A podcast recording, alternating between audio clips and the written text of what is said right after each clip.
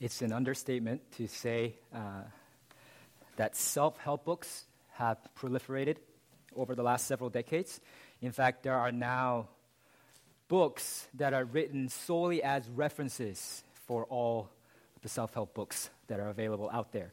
One such book is entitled Self Help 1400 Best Books on Personal Growth. 1400 and that's whittled down. That's the number that he arrived at after you know combing through all these books and deciding on the best ones. If you search within amazon's book category for theology you get 205778 results. If you search for christian theology you get even less 146691 if you search for self-help you get a staggering 746824 counts hits now, the good news about that is that a lot of people in our culture recognize that they need help. Right? The bad news about that is that a lot of people don't know where to find help. Right? Is that this is often true for Christians also. And when we are dealing with a sin in our life that we want to overcome, when we're trying to break a bad habit or to heal a pain that's been in our lives and been crippling us, when we want to correct an area of unbelief in our lives, we often turn to our own strength and take things into our own hand. But in order to fulfill God's true design and purpose for our lives, we need more of the Almighty God and less of our feeble selves. And in this passage, Paul teaches us that we need to pray to the Father so that through the power of the Holy Spirit, we may be filled with the presence of Christ. I'm going to follow that as my outline. The first point will be prayer to the Father. Second point will be power through the Spirit. And the third point will be the presence of Christ. Paul had begun chapter 3 with verse 1. It says, For this reason, I, Paul, a prisoner of Christ Jesus, on behalf of you Gentiles. And then he digressed to explain his apostleship and his ministry on behalf of the Gentiles in verses 2 to 13. And now, here in verse 14 is where he resumes that original thought that he had in verse 1, and he begins that intercessory prayer on behalf of the Ephesians. That, uh, and he begins with the same phrase For this reason, I bow my knees before the Father, from whom every family in heaven and on earth is named. So, for this reason, points us back to what Paul taught us in chapter 2, right? So, the basis for his prayer, the reason for his prayer, is that God has taken Jews and Gentiles and reconciled them and has reconciled them together to God through Jesus Christ. And because we are built up as a new temple of God, what is natural for a temple is to be filled with the presence of God. So that's what he prays for in this passage. Now you are building, Lord, this temple of God, the church. Please fill them. That's what G- G- the, uh, God, Paul is praying for uh, in this passage. Now, as he prays, following the model of the prayer that taught his disciples in Matthew 6, 9 to 13, Paul addresses his prayer to God the Father, right? Our Father in heaven. And of course, since God is one, and each of the three persons of the Trinity is fully God. So it's not inappropriate for us to pray to the Son or to the Holy Spirit. We see an example of the apostles, for example, praying to the Lord, which is the Lord Jesus, in Acts 1:24. Stephen, while being stoned to death in Acts 7:59, prays, "Lord Jesus, receive my spirit." But uh, there, and there's no example of uh, in the Bible of directly praying to the Holy Spirit, but that's been prominent throughout the history of the church as well. Uh, so, so this is true. But with all this said, however, the dominant pattern throughout Scripture is to pray to God the Father. Uh, because there's a logical order within the relations of the Trinity that determines how we relate to the persons of the triune God. So, in prayer, then, the the, the, the pattern that is taught in Scripture, we, we pray to the Father through the Son in the Holy Spirit. That's the pattern. And, and C.S. Lewis writes about this extraordinary phenomenon in his book, uh, Mere Christianity. And he says this quote, An ordinary, simple Christian kneels down to say his prayers. He's trying to get in touch with God. But if he is a Christian, he knows that what is prompting him to pray is also God. God, so to speak, inside him. But he also knows that all his real knowledge of God comes through Christ, the man who was God. That Christ is standing beside him, helping him to pray, praying for him. You see what is happening? God is the thing to which he is praying, the goal he is trying to reach. God is also the thing inside him which is pushing him on, the motive power. God is also the road or bridge along which he is being pushed to that goal. So that the whole threefold life of the three personal actually going on in that ordinary little bedroom where an ordinary man is saying his prayers. The man is being caught up into the higher kinds of life.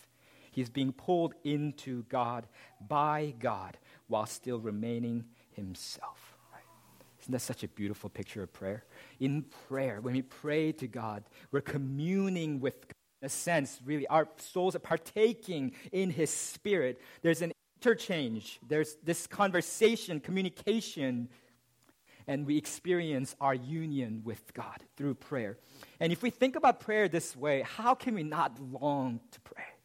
To desperately want to pray, to enjoy this communion with God. What a mystery, right? What a privilege is that God Himself speaks to us and listens to us, that God Himself mediates for us and helps us as we pray, and that God Himself intercedes for us and energizes us to pray. Isn't that amazing?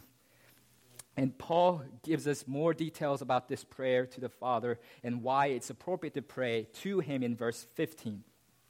From whom every family in heaven and on earth is named. There's a word play here between the word father and the word family. The two words in Greek look almost look and sound almost identical. And, and what that wordplay is highlighting is that there's an obvious, the, the logical connection between the fact that God is sovereign creator over all things, and therefore he rules and reigns over all of creation, right? So he's the household of, so to speak, of all creation, family in heaven and on earth. So he's referring to not just earthly beings, but also heavenly beings, spiritual beings. God is over them all. Now, I do need to add a couple of qualifiers so that you don't get sidetracked because there's, there's two things that this does not mean. One, it doesn't mean that God has physical, biological kinship ties with all people or with any angels, angels or angelic beings. Uh, it's a metaphor, right? Uh, second thing that it doesn't mean is that everyone in heaven and on earth will be saved in the end, constituting one large family of God. Ephesians makes it abundantly clear that not all belong to the family of God, which is the church. The point that Paul is making here is not that everybody will be saved to be a part of that family, but that everybody is part of the family in the sense that God rules over them all. He's sovereign over them all. That's the point that he's trying to make here. Now, that's why it mentions specifically that God the Father is the one from whom every family in heaven and on earth is named. Right? What's the significance of that? Why is, are they named by him? When God names something, right, throughout Scripture, He's exercising His dominion over them. He's stamping them with His authority, saying, I made this, I created this, I saved this, I redeemed this, so I get to name it. Right? I mean, you get if you make something, you get to name it, right? I mean, that's the, and that's the idea behind this. In Isaiah 40, 26, expresses it. It says, "Lift up your eyes on high and see who created these. He who brings out their host by number, calling them all by name." by the greatness of his might, and because he is strong in power, not one is missing. God is the sovereign creator and ruler who named every earthly and heavenly creature. So he is the one to whom we owe all of our allegiance and to whom we owe our very existence. So it makes sense then that we pray to God the Father. And we could pray with great faith because He is the sovereign ruler. He is powerful to be able to answer our prayers. And it also makes sense then we approach Him with great humility, right? Since we are so weak and insignificant, but we're approaching this powerful, almighty Creator. That's why Paul says in verse 14, I bow my knees before the Father. This is a well attested manner of praying throughout Scripture. For example, according to Daniel 6:10, the prophet Daniel apparently prayed three times a day on his knees. Right? Paul bows his knees in prayer and this is, I love that image because it's not just like a rote thing that he was taught, you know, like in Sunday school, right? We, we, when you learn to pray for the first time, they're like, close your eyes, right? Bow your head, clasp your hands, and kneel down, right? I mean, that's, that's not what he's thinking. He's doing this for a reason. And it's the fact that he's, he's imagining himself that as he prays, he's praying as if he's very in front of, before the face of God. He's in the throne room of God Himself. And when you approach a king, you kneel or you fall prostrate. Right? That's what Paul's doing. So as he prays, he knows he's so aware of the presence of God in which he has his, his the, uh, whose audience he has. He bows his knees before him to express one his submission and two his humiliation, his humility before God. Right? It's the conquered enemies and subjects of kings who kneel. Right? But and, and Scripture elsewhere tells us at the end of time, every knee will bow down before Jesus. But Paul does this willingly, not reluctantly, not begrudgingly, freely, lovingly. He submits to God, expresses his humility before God in prayer. And the fact that Paul substitutes this expression to bow my knees to stand for the word to pray suggests that this is probably his regular practice. Like he's, he's like, when he thinks of praying, he's thinking of bowing his knees. So this is something that he regularly does. And, and this doesn't mean now, uh, I'm not saying that every time we pray we have to kneel, right?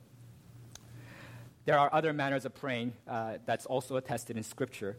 However, what it does mean is that there is very good reason to kneel when we pray, right? And we should consider that as an option when we pray. Because whether we admit it or not, our attitudes are affected by our postures, are they not? That's why, right, teachers at schools tell their kids to sit up right? Because it makes them alert, it makes them learn better, right? That's why the military commanders tell those soldiers to stand at attention, right? Because it affects their attitudes, right? What they do, right? That's, that's why when, when a judge tells a witness to raise his right hand to swear that he will tell nothing but the whole truth, why do you do that physical act? That's not necessary because it affects their attitude adds a solemnity to what they are doing and saying that they're going to do. So our postures affect our attitudes. That's why it matters how we listen to sermons. That's why it matters how we sing in worship. That's why it matters how we pray. And that it matters that, that we're, you know, half asleep in bed and scrolling through our Bible app. Or seated at a desk with an open Bible with a coffee in hand. It matters. And by kneeling in prayer, we express and reinforce our submission to God and humility before God. And having told us about to whom he prays and how he prays, now Paul tells us about the basis for his prayer in verse 16 that according to the riches of his glory, he may grant you to be strengthened with power through his spirit in your inner being according to, that's the clue here. That's the basis for Paul's prayer. Why it's worthwhile for him to pray. What fuels his faith for prayer is this the riches of God's glory. What is that, right? What are the riches of God's glory? Because glory is the manifestation of God's deity, right? It's all that is what that means to be God is, is summarized, summed up in the word glory. So here it could really refer to any number of his attributes and perfections. So, but thankfully, we're not left in the dark here because there has been a rich history in the context of Ephesians of the use of the word riches, right? The word riches occurs five times in Ephesians. Of particular interest are parallels in 1 7, 2 7, and 3 8. And in, in chapter 1, verses 6 to 7, he mentions God's glorious grace. And then in the following verse, uh, verse 7, Paul says, In Christ we have redemption through his blood, the forgiveness of our trespasses, according to the riches of his grace. Right? And then in chapter 2, verse 7, he says that God made us alive with Christ so that in the coming ages he might show the immeasurable riches of his grace in kindness toward us in Christ Jesus. And then similarly, he also said in chapter 3, verse 8, he talked about the unsearchable riches of Christ. So, to summarize, then, the word riches throughout the book of Ephesians refers to God's bountifulness, right? His generosity toward us. Uh, and, and when it's, and, and what, uh, it's, it's the glorious grace. And this commentator and uh, Pastor Bryan Chapell puts it really helpfully. He says, The riches of God are those that cancel spiritual debt. That's the riches of God that he talks about, in, in, in Paul talks about in Ephesians. and, and the riches of God are so abundant that not only does it cancel spiritual debt, it enriches us. It makes us heirs of the King with the heavenly inheritance incumbent upon that status. We go from being impoverished, wretched sinners, paupers in debtor's prison, to being heirs, children of God, children of the King of all creation, and heirs of his glorious riches. That's the basis. That's why it's worthwhile for Paul to pray. And he prays on behalf of the Ephesian church that according to the riches of his glory, he may grant you to be strengthened. And if the basis of Paul's prayer is the riches of God's glory, the goal, the ultimate goal of Paul's prayer is also God's glory. Right? So he concludes his prayer in verse 21 by praising God. To him be glory in the church and in Christ Jesus throughout all generations, forever and ever. Amen. And, and the whole intercessory prayer, actually, in this passage from verses 14 to 21, has a chiastic structure. And a, a chiasm is a literary device where you, it's, it's structured concentrically so that each element of the first half of the passage has a corresponding element that mirrors that element in the second half. So, to give you, to, to kind of show you what I mean by that, so in verses 14 to 16a, okay, so when I use A, B, C, I'm just kind of numbering the clauses within each verses. So when it's in verses 14 to 16a, it says, Glory of God the Father, from whom every family is named. And then the corresponding element of that is verse 21, where it talks about glory to God the Father throughout all generations. So and families. And then the next element is power through his spirit in your inner being in 16b to c. And then the corresponding element to that is verse 20, power at work within us, like inner inner being. And then after that, it's Christ may dwell in your heart, 17a. And then, and then it's 19b, that would be filled with the fullness of God, so dwelling, filling. And then the next one is rooted and grounded in love, 17b. And then it's know the love of Christ, 19a. And then what's amazing about this chiastic structure is that there's one element in the middle that stands out. That, doesn't, that alone doesn't have a matching corresponding element. And that's the point, that's the main point that Paul emphasizes. And that here is in verse 18. To comprehend with all the saints what is the breadth and length and height and depth and I'm going to explain that and cover that in a second. So to keep that structure in mind because that's, that's why I'm covering that last verse now to kind of meet you in the middle as we go. Because that's the basis for Paul's prayer is, is the prayer to the Father is according to the grace. But how will we be strengthened? By what means will Paul's prayer be answered? And the means is spelled out in verse 16, and that's my second point power through the Spirit that according to the riches of his glory, he may grant you to be strengthened with power through his spirit in your inner being. That's the means power through his spirit. So the riches of God's glory is the basis, and then for his prayer to the Father, and now it, the means by which that will be accomplished, the power through the Spirit. And, and verse 16 is mirrored by verse 20, which says, Now to him who is able to do far more abundantly than all that we ask or think, according to the power at work within us. So, power. That's a key word in the book of Ephesians. It's used five times throughout the letter. And in chapter 1, verse 19, it was used to describe the power that of this work at work in the lives of believers in raise and the power, the same power that raised Jesus Christ from the dead. And uh, it's not surprising as we think about this uh, that the source of this power is the Spirit. That Spirit is particularly associated with power because it's the characteristic of our present age, this new covenant age, after the time of the death and resurrection and ascension of Jesus Christ, that God's people are indwelled by and empowered by the Spirit of God. Uh, we were actually just talking about this in the membership class this morning. Is that is that it's when Jesus ascends to the heavens, that's when he promised that the Spirit of God would descend. And he tells his disciples, he doesn't tell them to, okay, as soon as I'm gone, just go and, and go and start preaching the gospel. He doesn't say that. He tells them to wait for to, until they're clothed power from on high. And he says in Acts 1 8, you will receive power when the Holy Spirit has come upon you, and you will be my witnesses in Jerusalem and in all Judea and Samaria and to the ends of the earth. Throughout the New Testament, the word power is almost synonymous with the presence of the Holy Spirit. The intervening age between Christ's first coming and Christ's second coming is the age of the Spirit, characterized by his power. Now, um, there's a theologian uh, named John Murray. Uh, he was a Scottish born uh, Calvinist theologian. He taught at Princeton Seminary during its heyday when it was still the bastion of, of Christian orthodoxy. And when Princeton started to, to stray from that orthodoxy, he left with a whole bunch of other sound teachers of, of, uh, of the gospel to start Westminster Theological Seminary. Uh, so he was a Presbyterian most of his life. He wrote the most often used theological textbook on the atoning work of Jesus Christ. All that to say, I'm just trying to show you that he's not an hinged charismatic. Okay? Now, but this is what he says in one of his writings. If Pentecost is not repeated, which is something that a lot of people like to say, right? Pentecost, that was once and for all. So don't expect power now, right? Don't expect it. So if Pentecost is not repeated, neither is it retracted.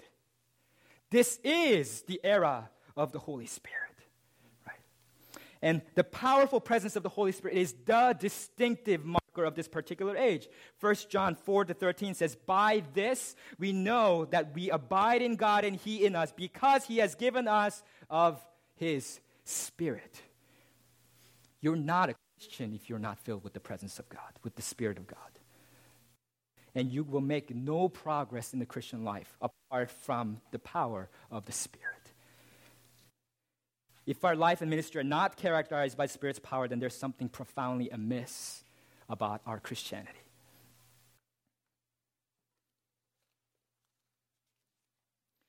And we are in dire need of this truth, aren't we?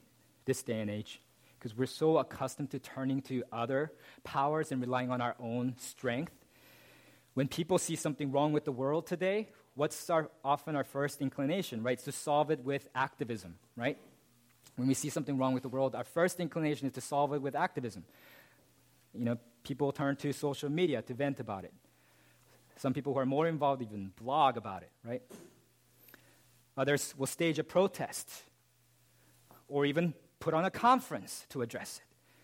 Sure, there's a place for all of those things, but all those things are for naught without the Spirit's power. So, why is our first inclination not to turn to concerted prayer? When people struggle with addictions, maybe to pornography or simply compulsive newsfeed browsing on your phones, often the first inclination is to solve it with technology just install this great filter or this thing that blocks you out after you've spent a certain amount of time on your phone. But why that will not offer a lasting solution to the problem? Why is our first inclination not to turn to prayer so that God transforms our hearts?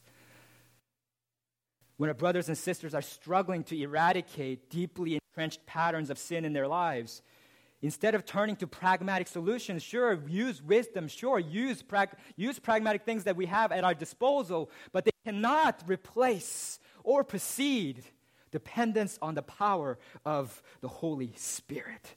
The Spirit's power strengthens us in our inner being so that the love of Christ takes root in our hearts and grows so that the weeds in our lives, the weeds of sin, they lose hold and they wither away. That's why Paul prays that the Ephesian church would be strengthened with power through his spirit in your inner being. And the inner being is simply a contrast to outer being. We don't have to go into, you know, uh, details about trying to explain that. And it refers to the moral, spiritual side of people as opposed to the physical side. Paul used the same expression in 2 Corinthians 4.16 when he writes, Though our outer self is wasting away, our inner self is being renewed day by day. Now, I mentioned earlier that within this chiastic structure, what corresponds, what mirrors verse 16 is verse 20. Now, to him who is able to do far more abundantly than all that we ask or think, according to the power at work within us, right? The power at work within us through the Holy Spirit is such that God is able to do far more abundantly than all that we ask or think. Sometimes we are too timid and faithless in what we ask of God, aren't we? We don't ask Him for much because we don't think that He can do much.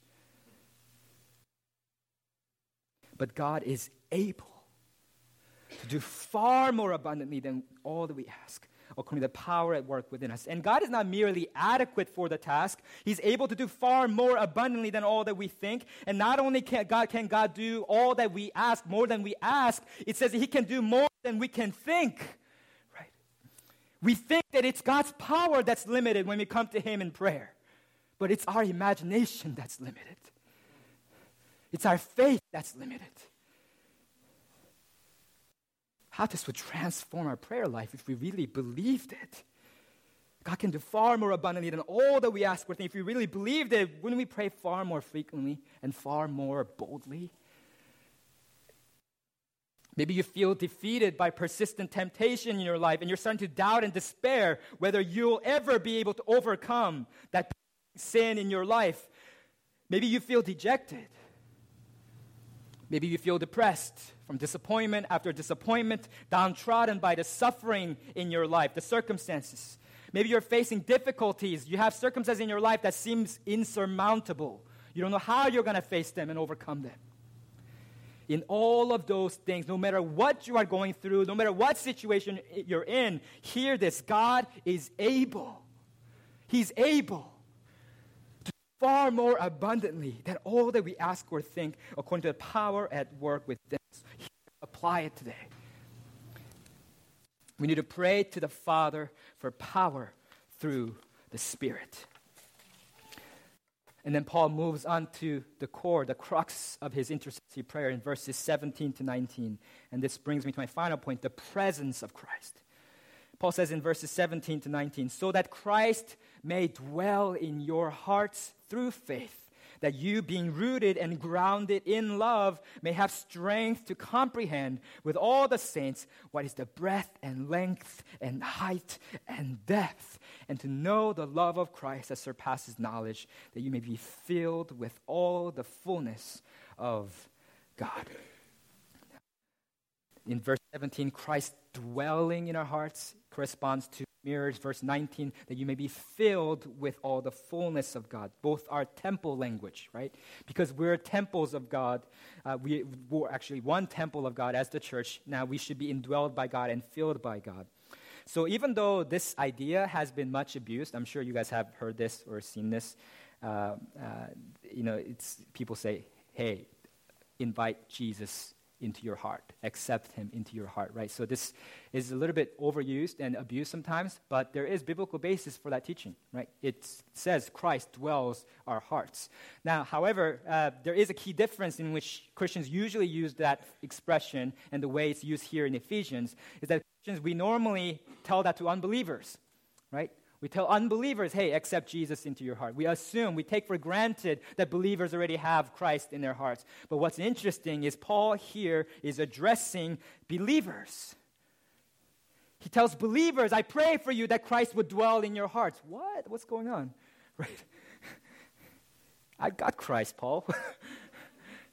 right? Because, I mean, that's very clear from the preceding context, right? In chapter 2, 11, 13, he talked about remember at one time you were separated from Christ, alienated from him, but now you have been brought near by the blood of Christ. So he's talking to those people who have been brought near, who are now in Christ, and he tells these people they need to be filled with the fullness of God, that they need to be dwelled, indwelled by Christ. What is going on? This is similar uh, to Luke's use of the phrase in the book of Acts, full of the Holy Spirit. You guys have heard that used before. The New Testament scholar Max Turner puts it this way in his book, uh, Power from on High. Luke does not believe all Christians to be full of the Spirit.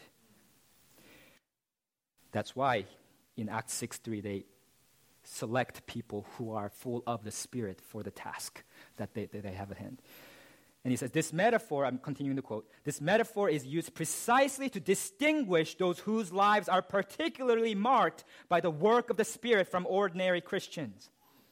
And in Lucan terms, the criterion for judging whether it is appropriate to speak of someone as full of the Spirit is whether the community of Christians felt the impact of the Spirit through that person's life and saw the Spirit's graces and gifts regularly expressed through him or her. Now, don't hear what I'm not saying. All believers are possessed by the Holy Spirit, but not all of them are full of the Holy Spirit. Similarly, while it is true that when we repent and believe in Jesus Christ, we are indwelled by Christ through the infilling of the Holy Spirit once and for all, that's true. It is nevertheless also true that we must continue to grow in our nearness to God, awareness of His presence, and increasingly submit every area of our lives to His Lordship. That's what He's talking about. We need to be indwelled by Christ more and more, with a greater measure of Christ, filled with more and more of God. We've talked about this before in the Gospel of John. There's a difference between union with Christ, which is the objective reality that happens when we believe in Him, we're united with Him in faith. And then there's a difference between that union with Christ and communion with Christ. Communion is our subjective experience of that union our experience of that fullness, that indwelling. We need to grow in that. And we need to pray for everyone that we would grow in that.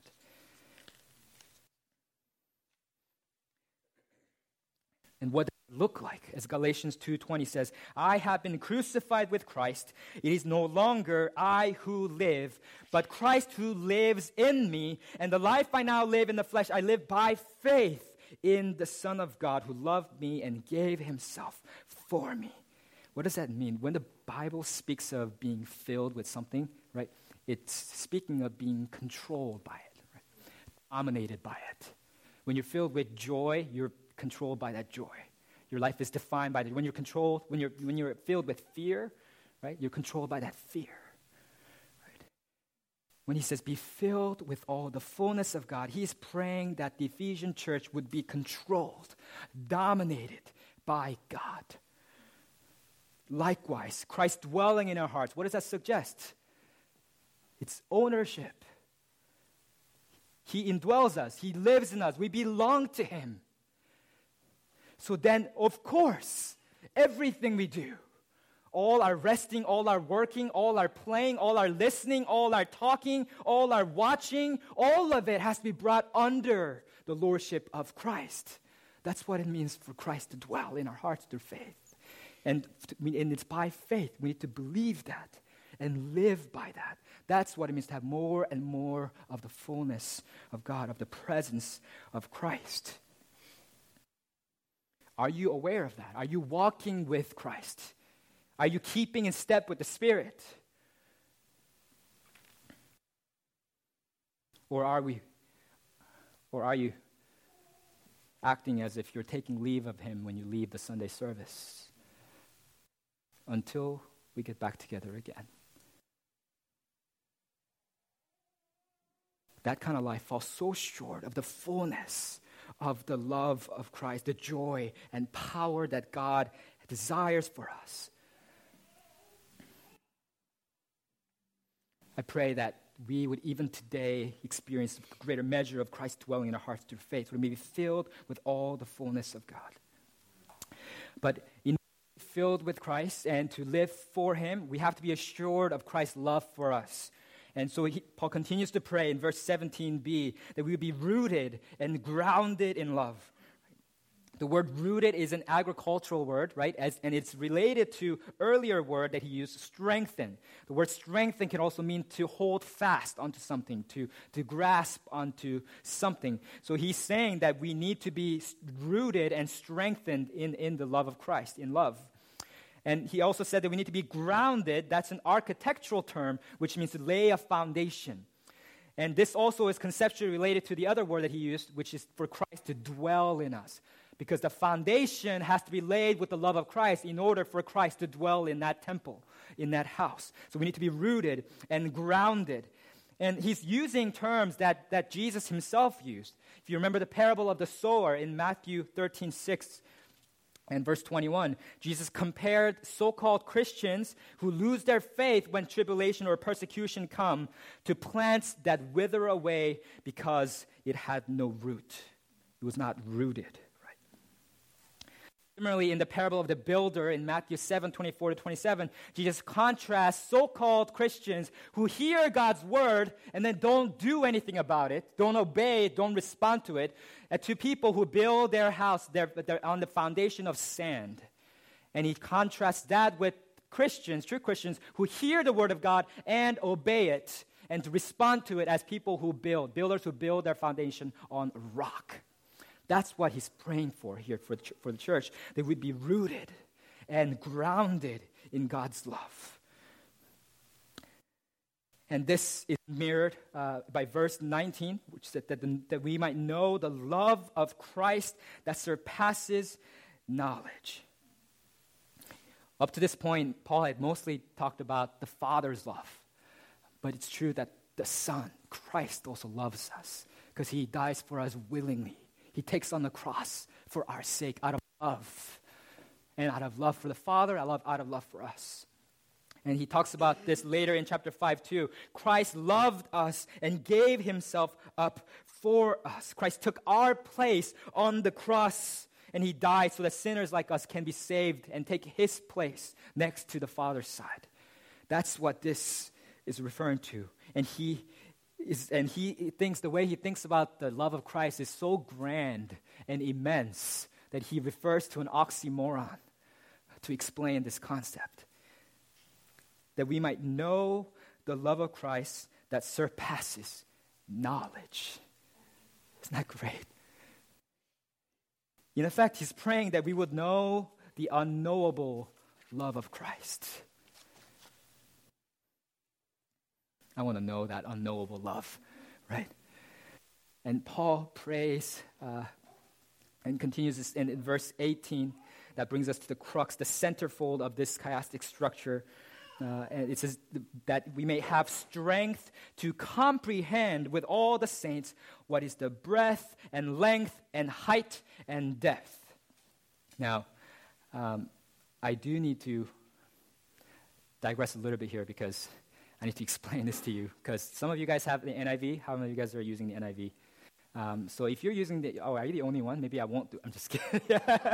so if you're if you're looking at some of the other translations, uh, so it, the NIV, for example, but more, probably the most prominent example of this, it says breadth and length and height and depth of the love of Christ. That's what it says on there. That's not what it says in the ESV, uh, and uh, that's actually that's the wrong translation just because there it's, it's a great example of the interpretation affecting translation because they're assuming that that breadth and depth and height and, and uh, you know and length is referring to the love of Christ which is mentioned in the following verse. So because they're already making that assumption they're just now interpolating that to this verse to make sense of it so that it's clear for people because in the in the Greek New Testament it doesn't tell us what that exactly is it just it's just nouns the breadth and length and height and depth. It just says, What is the breadth and de- length and height and depth?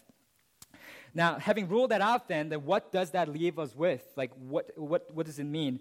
Uh, and uh, how can we find out what this means? And I think this, is, this will be a helpful exercise in practicing uh, our, our commitment to Scripture sola, sola scriptura, right? Scripture alone is our foundational authority, normative authority. And that's, as we're going through this Ephesians series, we're celebrating the 500th anniversary of the Protestant Reformation. And one of the core tenets of that was Scripture alone.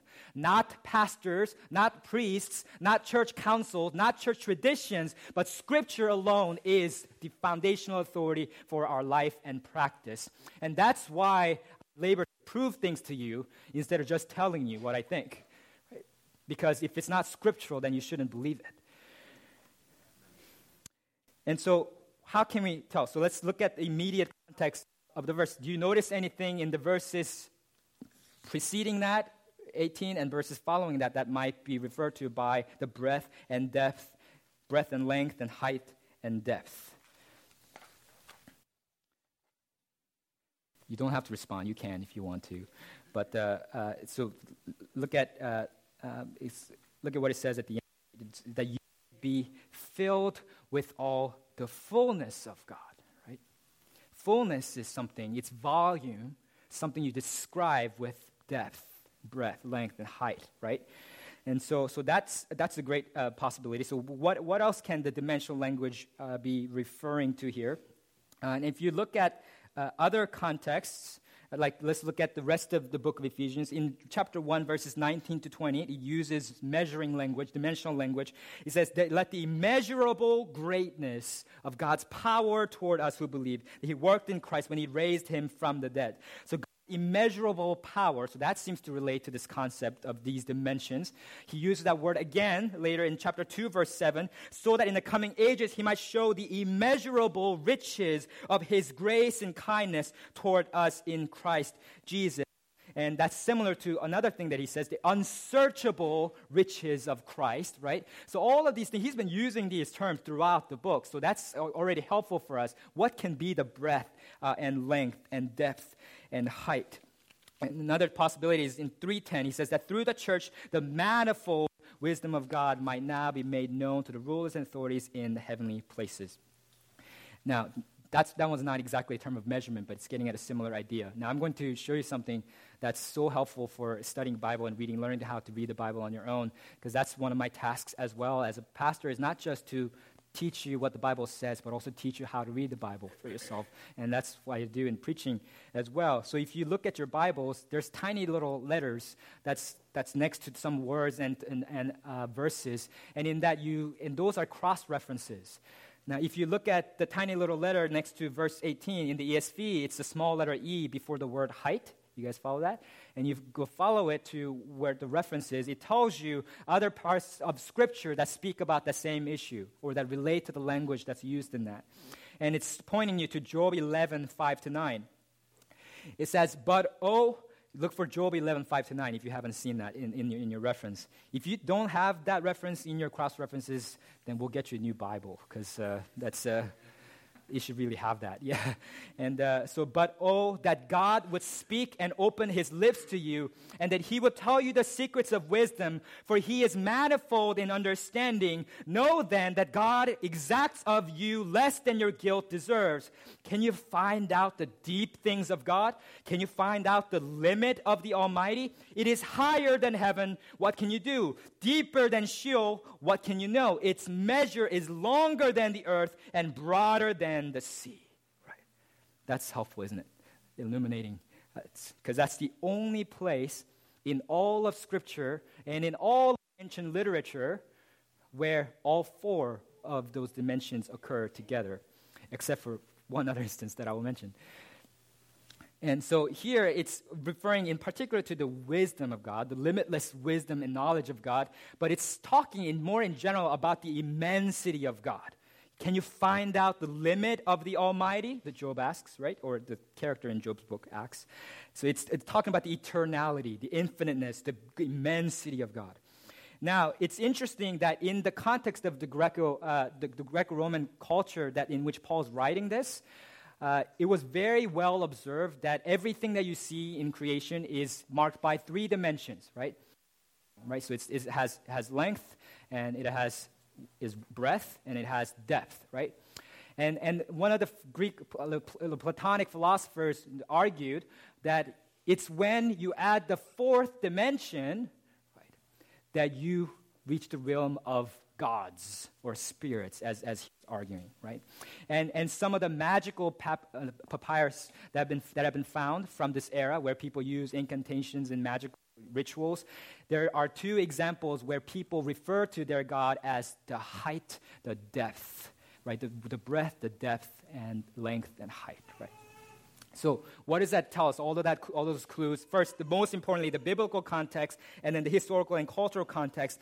I think what it's referring to is this: it's the breadth and depth, the length and height and depth. By adding that fourth element to the height, to, to what we would normally use to describe all creation, Paul is saying, pointing us to the immensity of God, His infinite, His eternality. God is great. He surpasses your understanding. He surpasses your limits. He's all. It's, he's talking in short then about the fullness of God and the fullness of Christ that he's been talking about throughout this passage. Colossians 1:19 says, "In Christ all the fullness of God was pleased to dwell." Ephesians 1:23 said the church is Christ's body, the fullness of him who fills all in all, right? Isn't that similar to the language here? That's what Paul is referring to here. And that's why he prays that along with all the saints, because the church is the body of Christ, that along with all the saints that we would comprehend what is the breadth and length and height and depth. That's a staggering truth. And Paul wants us to take hold of it. That's what the word comprehend means. If only you knew what the breadth, length, and height and depth of God's love toward you is, you would love Him so and long for Him and serve Him with all your heart, soul, mind, and strength. If you only knew what is the breadth and length and height and depth of God's power towards you, then you would seek Him, look to Him, depend on Him rather than on yourself. If you only knew what is the breadth and length and height and depth of God's wisdom towards you, then you would trust Him in all your circumstances, no matter how difficult or puzzling they may be.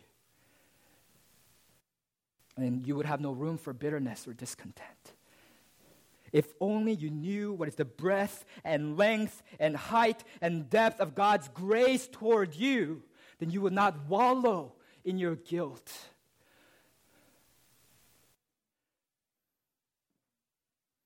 And you would be overcome with gratitude and freedom.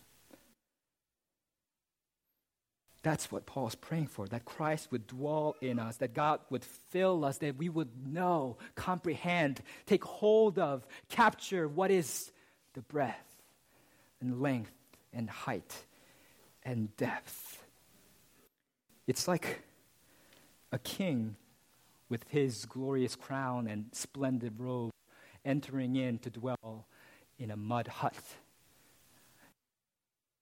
It's like pouring a million dollar perfume, and there is such a thing as a million dollar perfume, into broken jars of clay.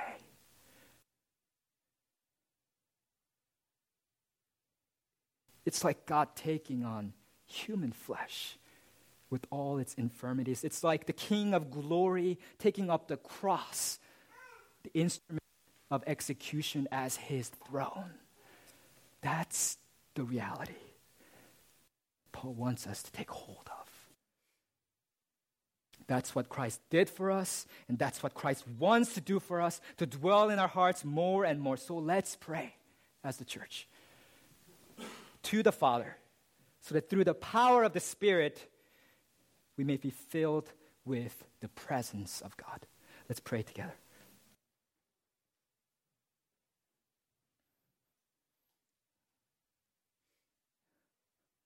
God, words can't quite describe this privilege. So fittingly, Paul can't say any more than just simply to say, Oh, what is the breadth, the length, the height, and depth? God, we want to know the love of Christ that surpasses knowledge. We want to know the immeasurable riches, His grace and kindness toward us. We want to know the unsearchable riches of Christ toward us. We want to know the immeasurable power of Christ toward us. Please, Lord, work in us so that our lives will be radically transformed so that we can be Christ's to all those whom we encounter. Living by the priorities and the power of the triune God. In Jesus' name we pray. Amen.